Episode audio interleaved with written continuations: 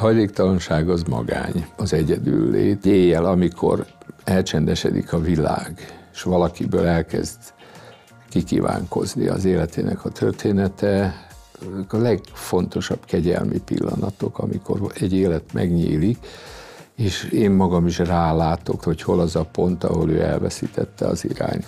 Semmi más dolgom nincs, mint hogy megpróbáljam oda visszaterelni, ahol még tudta.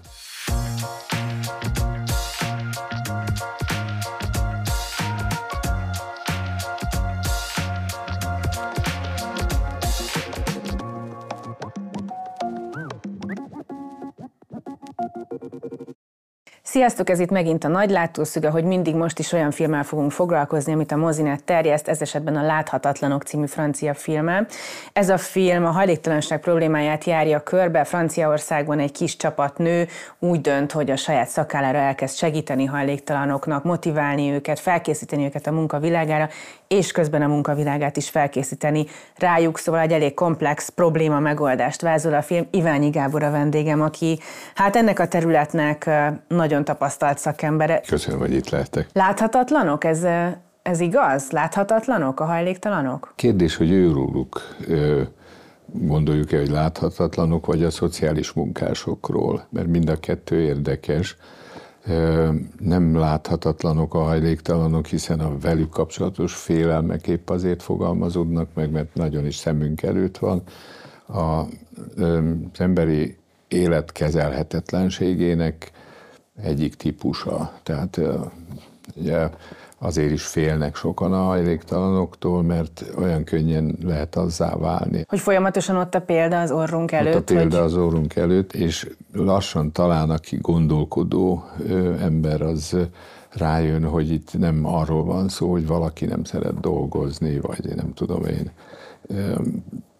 elszórakozta a lehetőségeit, hanem ez egy nagyon összetett dolog, és a mélyén azt találjuk, hogy valahol elvesztek a jó emberi kapcsolatok, mert mindannyian ugye szociális közegben mozgunk, tehát ez azt jelenti, hogy, hogy barátok vesznek körül, esetleg családtagok, na most az, aki állami gondozásban nő fel, vagy vagy valami tragédia folytán mindenkiét elveszít, és egyedül marad, nem tud senkire támaszkodni, abból hajléktalan lesz. A nem kell ember a hajléktalan. Azért is kérdeztem ezt a láthatatlant, hogy ugye nem kell ember, de változott az elmúlt évtizedekben a társadalom hozzáállása a hajléktalanság kérdéshez, és persze azt is kérdezhetem, hogy a, a politikai aktorok hozzáállása változott-e, jobban fontos a láthatatlanná tevés, de az is, hogy az a sztereotípia, hogy ezek az emberek, akik nem akarnak dolgozni, meg nem tudom, elszórakozták a vagyonukat, hogy ez a sztereotípia ma még uralkodó? Ez ma még uralkodó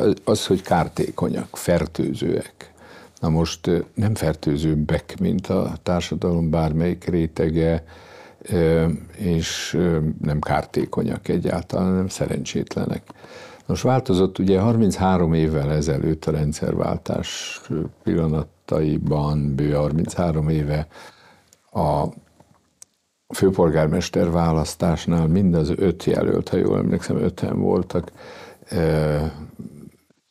programjában egy markáns rész volt az, hogy és mit fog csinálni a hajléktalanokkal. Most kevesen emlékeznek már arra, hogy Nagy Bandó András állt a seregek élére, és a, az úttörő tábor területén kapott helyet arra, hogy hajléktalanok százait megpróbálja elhelyezni, és élt bennük a remény, hogy majd a főváros valamilyen lakhatási politikával mindig fölröppen, hogy rengeteg az üres lakás, majd valamit tesz az érdekükben, és akkor ez úgy lassan-lassan elolvadt. Tehát ez, elkezdett ezeknek a az embereknek a, a kedve is alábbszállni, és rájönni, rájöttek arra, hogy, hogy ez nem olyan egyszerű dolog, és a város is rájött arra, hogy, hogy lakást adni, különösen egy olyan légkörben, ahol sokáig várnak családos emberek, és egyáltalán kik azok, akikből a hajléktalanok tábora összetevődik, mert az egész populációnak, hajléktalan populációnak csak egy ötöde volt fővárosi. Uh-huh. Ugye abból épült ez a tömeg, hogy, hogy, hogy a nagyváros munka lehetőségei és az ide telepített hajléktalan szállók teremtették meg azt a lehetőséget, hogy itt voltak, de nagyobb részt vidékiek voltak. Uh-huh. Nos, vidéken sokkal nehezebb túlélni azt, ha az ember alól kiúzzák a, a talajt, mert nincsenek intézmények, lényegesen kevesebb a, a hasznos tartalma a kukáknak például, és Egyébként is a, a vidéki emberek máshogy állnak a dologhoz, ott egy-egy szűkebb közösség azt a néhány embert, aki hirtelen megbillen, azt alkalmasint tudja kezelni. Igen, pont ez jutott eszembe, hogy e, nagyobb esély van, hogy igen. Kicsiben meg lehet Kicsiben tartani. meg lehet tartani. De mondjuk már nagyvárosként nem feltétlenül, nem, vagy, vagy egy közepes nem, városként. Nem, és az egész világon nagyvárosi jelenség, csak hát más országoknak több nagyvárosuk van, Magyarországnak egy. Azon gondolkodtam, hogy politikai szempontból azért is nehéz mondjuk egy választási program témájává tenni, mert mi az ígéret, hogy majd én eltüntettem a hajléktalanságot. Ez egy olyan lehetetlen vállalás, tehát mindig lesz hajléktalan ember az utcán, és innentől csak a számok maradnának a választópolgár meggyőzésére. A választópolgárt nem különösebben érdeklik a számok, az érdekli, hogyha megy az utcán, lát embert, és mindig fog látni. Tehát politikai szempontból ez mindenképp egy vesztes küzdelem, de ezt azért tartom fontosnak kiemelni, mert ez a film is pedzegeti annak a kérdését, hogy mi a jó reintegrálás, mi a jó segítés, mert számtalan amatőr segítséget láttam magam körül is, rendre kudarcba fulladtak egyébként. Tehát, hogy ha nem tudom, hogy lehet-e ilyet így mondjuk szakmai alapon elmondani néhány pontban, hogy mi az, ahogy jól lehet integrálni embereket, hogyan lehet ehhez hozzálátni, alakult ez az évek során, van-e egy modern szemlélete ennek? Hát először is ugye a hajléktalan tömeg az sokszínű. Tehát nincs ilyen, hogy valaki a bóvó eleve hajléktalan, Említettem már, hogy van, aki állami gondozotti múltból jön, és nincs tőkéje, tehát nem tud mivel indulni az életben, az is egy másik helyzet. Van olyan, aki alól kicsúszik a lakhatási lehetőség, és ezzel minden borul. A rendszeres munkától kezdve a kapcsolatépítési lehetőségig, aztán mi van, még a, vannak a szenvedélybetegségek, amelyek antiszociálissá tesznek, és a környezet egy idő után nem tud mit kezdeni, vagy ha nem is szenvedélybetegség, de, de itt landolnak a, a tartósan beteg, mentálisan beteg személyek, akiknek egy állandó gondoskodás kellene, és ezt nem tudja a család vállalni. Most, ha nincs nincs intézményi ellátás. Tehát azt kell látni, hogy minden, minden olyan, amire van, vagy lenne, vagy kellene, hogy legyen intézményi ellátás, ha elégtelen az a lehetőség, akkor minden a, a hajléktalan ellátásba landol. Uh-huh. Most, ha a kérdés az, hogy hogyan lehetne ebből valahogyan egy életőbb világot, egy, egy integrálást csinálni, akkor, akkor azt kellene, tenni elsősorban, hogy, de hát ez nem megy ingyen persze, hogy, hogy leválasztani azokat, akik nem, nem tipikusan hajléktalanok, mondok példákat. Mm. Tehát ha lakhatási kérdés miatt hajléktalan valaki, hát akkor körül kell nézni, hogy mivel lehet a szociális lakásoknak a, a, a lehetőségeit bővíteni, és hát mindenütt, ahol ezt komolyan veszik, tudják, hogy szociális lakás nélkül nem lehet szociális lakhatást csinálni. De mondjuk vannak számok, hogy hány szociális lakásra lenne szükség? Nincsen, mert lehet, hogy nem annyira ahány hajléktalan van, és ez is kérdés, örökké nem mennék bele a számokba, mert maguk a szociális munkások is, amikor számlálnak, akkor, akkor az elég szubjektív dolog, hol számlálnak, ki az, a hajléktalannak tekintenek, mert egyébként hajléktalan az a fiatal is, aki már felnőtt és nem tud elmenni a szülei lakásából, és ezért nem tudja elkezdeni az, az életét, életét és igen. akkor borul minden. És lehet, hogy a végén az utcán köt ki. Tényleg, hát a, volt idő, amikor a, a kétszülős nagyjából rendezett családból utcára menekülő fiatalok alkották a derékhadát a hajléktalanoknak, és ez arról szól, hogy nem találják a helyüket az életben, nem látnak reményt, mit csináljanak, menjenek külföldre, hát ott jobban meg tudják oldani a dolgot, de itthon nincs perspektíva.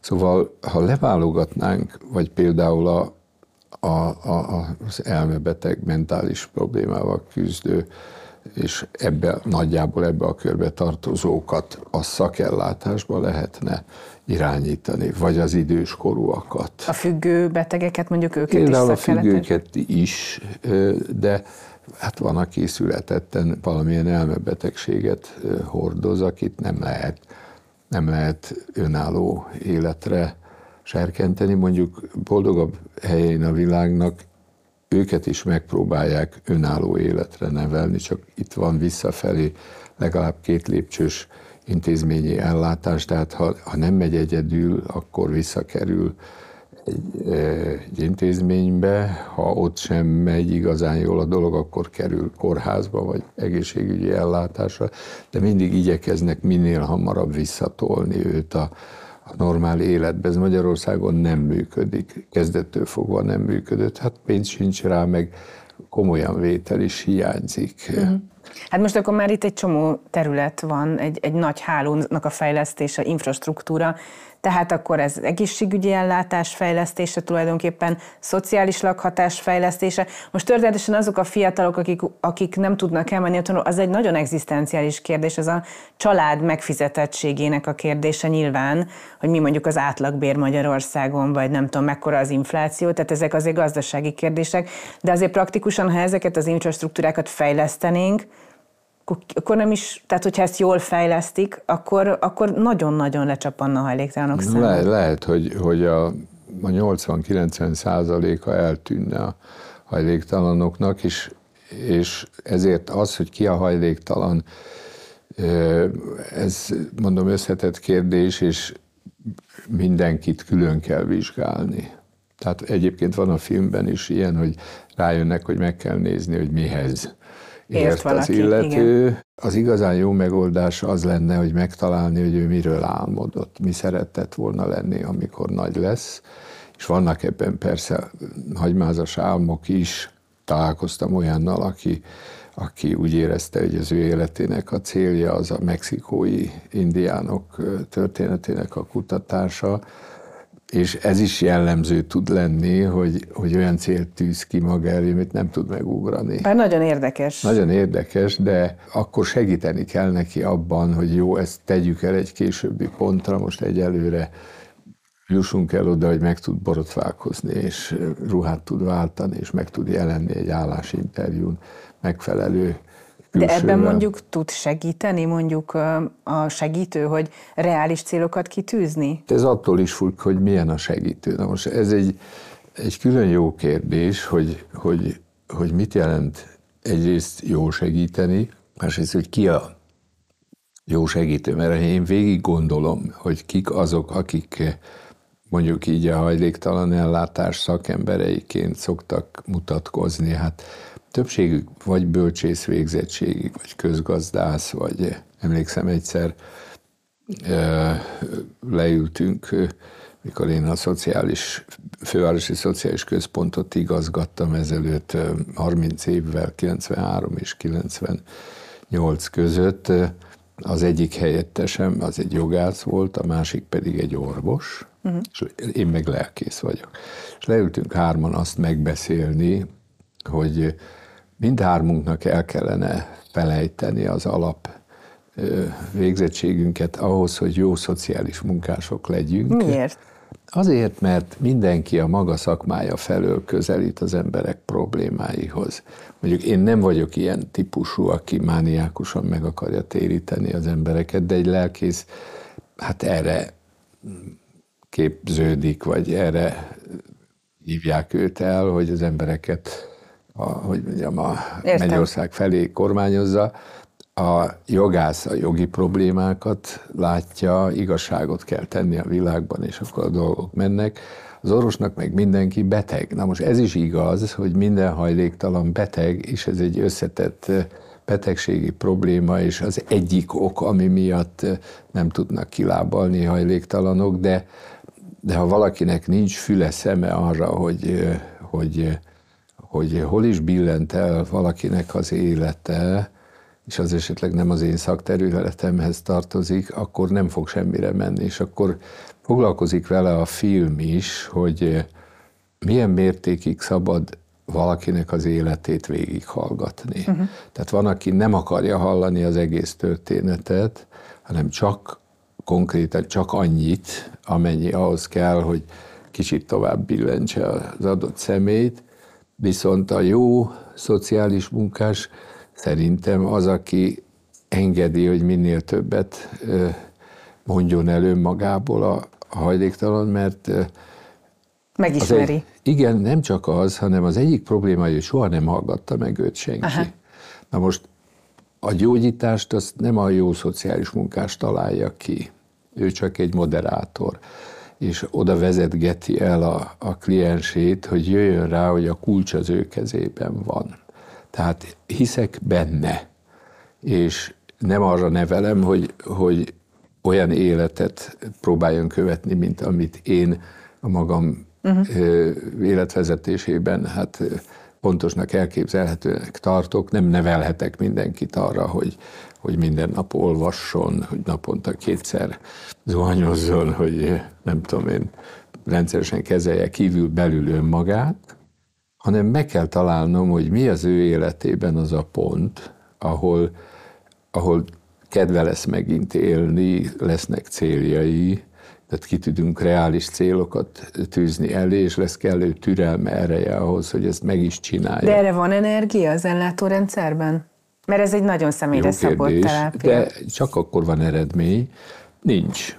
Hát mondjuk úgy, hogy nincs, de a másik válaszom, hogy van. Kell, hogy legyen. Tehát az a szociális munkás, aki nem sajnálja erre az időt, hát hányszor botlottam bele abba, hogy, hogy, hogy jöttek mondjuk egyetemen végzett szociális munkások, mert ez egy egyetemi szak lett, ami jó vagy nem jó, kb. 120 éve egyetemi tantárgy ez, azzal ott dolgoztak, hogy ők szociális munkát akarnak végezni, és nem akarnak éjszakai ügyeletet vállalni, mert ők nem smasszerek, például nem emberfelügyelők, ők szociális munkát akarnak végezni. Leültem velük arról beszélgetni, hogy nem tudsz mi szociális munkát végezni addig, amíg nem tudod, hogy kivel állsz szembe, mert nincs ilyen, hogy hajléktalan.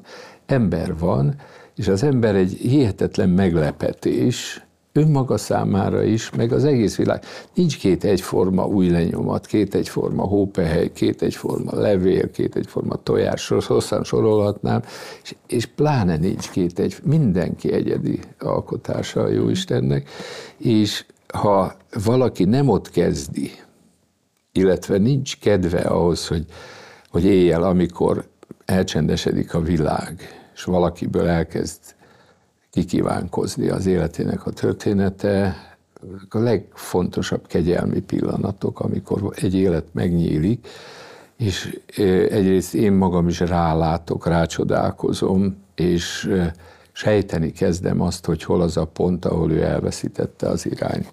Semmi más dolgom nincs, mint hogy megpróbáljam oda visszaterelni, ahol még tudta. Ebben a filmben ugye nők a hajléktalanok, akik kifejezetten női közösségben akarnak élni, tehát félnek is a koedukált szállóktól mondjuk, hogy máshogy kell egy nőt elkezdeni bevonni a rendszerbe, és megpróbálni segíteni meg egy férfit.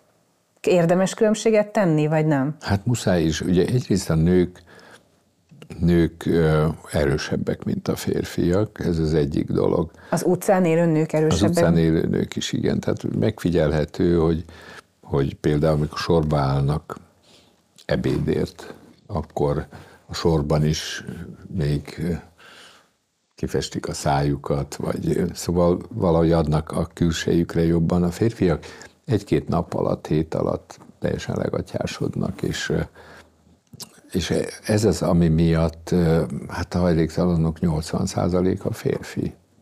Mert a nőkre tovább van szükség, és jobban bírják, akár tovább is élnek, sőt, biztos, hogy így van. És, és biztos, hogy a szervezetük is ellenálló képesebb, mint a férfiaké, meg valahogy az életben való eligazodáshoz is több, több ötlettel energiával rendelkeznek. Na most, hogy mi a kilábalás útja, módja, és akkor itt befűztük azt a szálat, hogy szeretnének női közösségben lenni. Ennek valószínű az az oka, hogy, hogy annyi, annyi bántalmazás érte őket verbálisan vagy tetleg, hogy nem tudnak bízni a férfiakban. Ez az, ami miatt meg kell néznünk, amikor nagyvonalúan esetleg föl akarnak számolni valahol egy női szállót, és azt mondják, hogy telepítsük egy olyan munkásszállóra, ahol egy emelettel lejjebb vagy följebb férfiak laknak, és nem értjük, hogy mi az, ami miatt a nők semmiképp nem akarnak oda, na és ezzel nem foglalkozunk, mert hát örüljön, hogy fedél van a feje fölött. Nem örül, inkább kimegy az utcára, mm. akkor, hogyha be kell mennie egy olyan épületbe, ahol ahol hát ha, ha véletlenül mondjuk délután 6 óra után megy ki a folyosóra, akkor minimálisan esetleg megfogdossák, vagy, vagy megjegyzéseket tesznek rá, és elege van ebből, hogy uh-huh. kislánykora óta valószínűleg ez éri, lehet, hogy ezért lett hajléktalan, mert olyan, olyan bántalom érte élete során sokszor, hogy, hogy elege van a, a világból, és, uh-huh. és, és már nem akar, nem akar újabb, újabb támadásokat. Tehát egy jó ellátórendszer figyel arra, most egy ellátó... Hogy a nők megtehessék, igen. hogy nők között akár ezt is. Melegednek. Vagy... Igen, vagy hogy olyan az építkezésben ez a nehezebb, hogy, hogy megpróbálni egy olyan, olyan hát társas alkalmat szervezni, amiben először ilyen védett körülmények között találkozhatnak nők és férfiak, mert az igazi az lenne, ha találna egy társat magának, valaki, aki nem csak megvédi hanem aki betölti az életét minden szempontból, az lenne a jó, és van ilyen. Nem egyszer előfordult, már én magam is eskedtem már hajléktalan párokat, akiknél a kapcsolat nem volt kevésbé tartós, mint egyébként. És nem jó az embernek egyedül lenni. Ugye a hajléktalanság az magány, az egyedül lét, és akkor is egyedül létnek kell nevezni, hogyha csupa hajléktalan van körülött egy, és akkor is, hogyha olyan nők, akik nem bántalmazzák. Ez sem mindig igaz persze, mert az összes zártságban nők vannak, között igen, is vannak ugyanúgy erős feszültségek és konfliktusok tudnak Hadd kérdezzek valamit, záró kérdés lesz. Ezt olyan régóta csinálod, hogy nagyon érdekel engem, hogy mi a mérleged, mi benne a siker, mi benne az öröm? Mit csinálsz a kudarcokkal? Hogy mondjam, én nem erre a pályára készültem, ott kezdem, és uh, alkatilag sem vagyok olyan, hogy, uh, hogy szükségem lenne arra a fajta sikerre, hogy valakinek a nem mondom, hogy én nem okoz örömöt, ha azt látom. Akkor inkább így kérdezem, hogy mi benne az öröm, nem az, hogy siker. Hát az öröm az, hogy megtalálta az útját. Tehát én vele is néha helyette örülök, vagy hosszú időn át megpróbáltam rávezetni arra, hogy annak ellenére, amit átélt, ami múltját nem tudja, ez nem egy film, amiből kivágjuk a, a kedvezőtlen jeleneteket, és beillesztünk, újra játszuk, nem lehet újra játszani. És ami volt, azt próbáljuk meg elfelejteni, dolgozzunk rajta, hogy ez ne nőjön ránk, mint egy egy élősködő. Sok ilyen növény. ember van?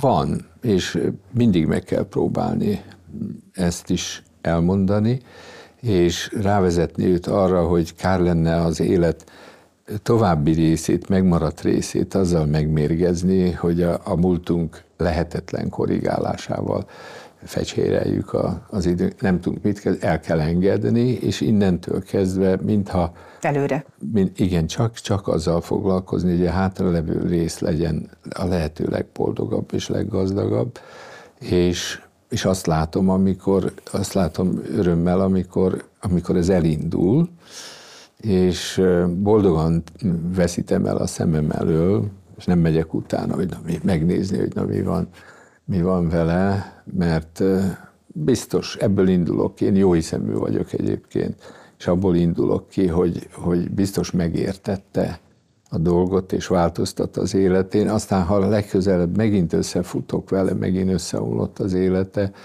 akkor nem kell mindent nulláról kezdeni, hanem ő tudja, hogy én nem ítélem őt, most nem botránkoztam meg azon, hogy mennyit küzdöttünk, akkor, akkor, akkor mi van, hogy megint elkezdett alkoholizálni például, hanem akkor megállapodunk abban, hogy egyszer már sikerült. Akkor ezen a sikeren felbuzdulva. És el tudod engedni azt, akivel nem sikerül?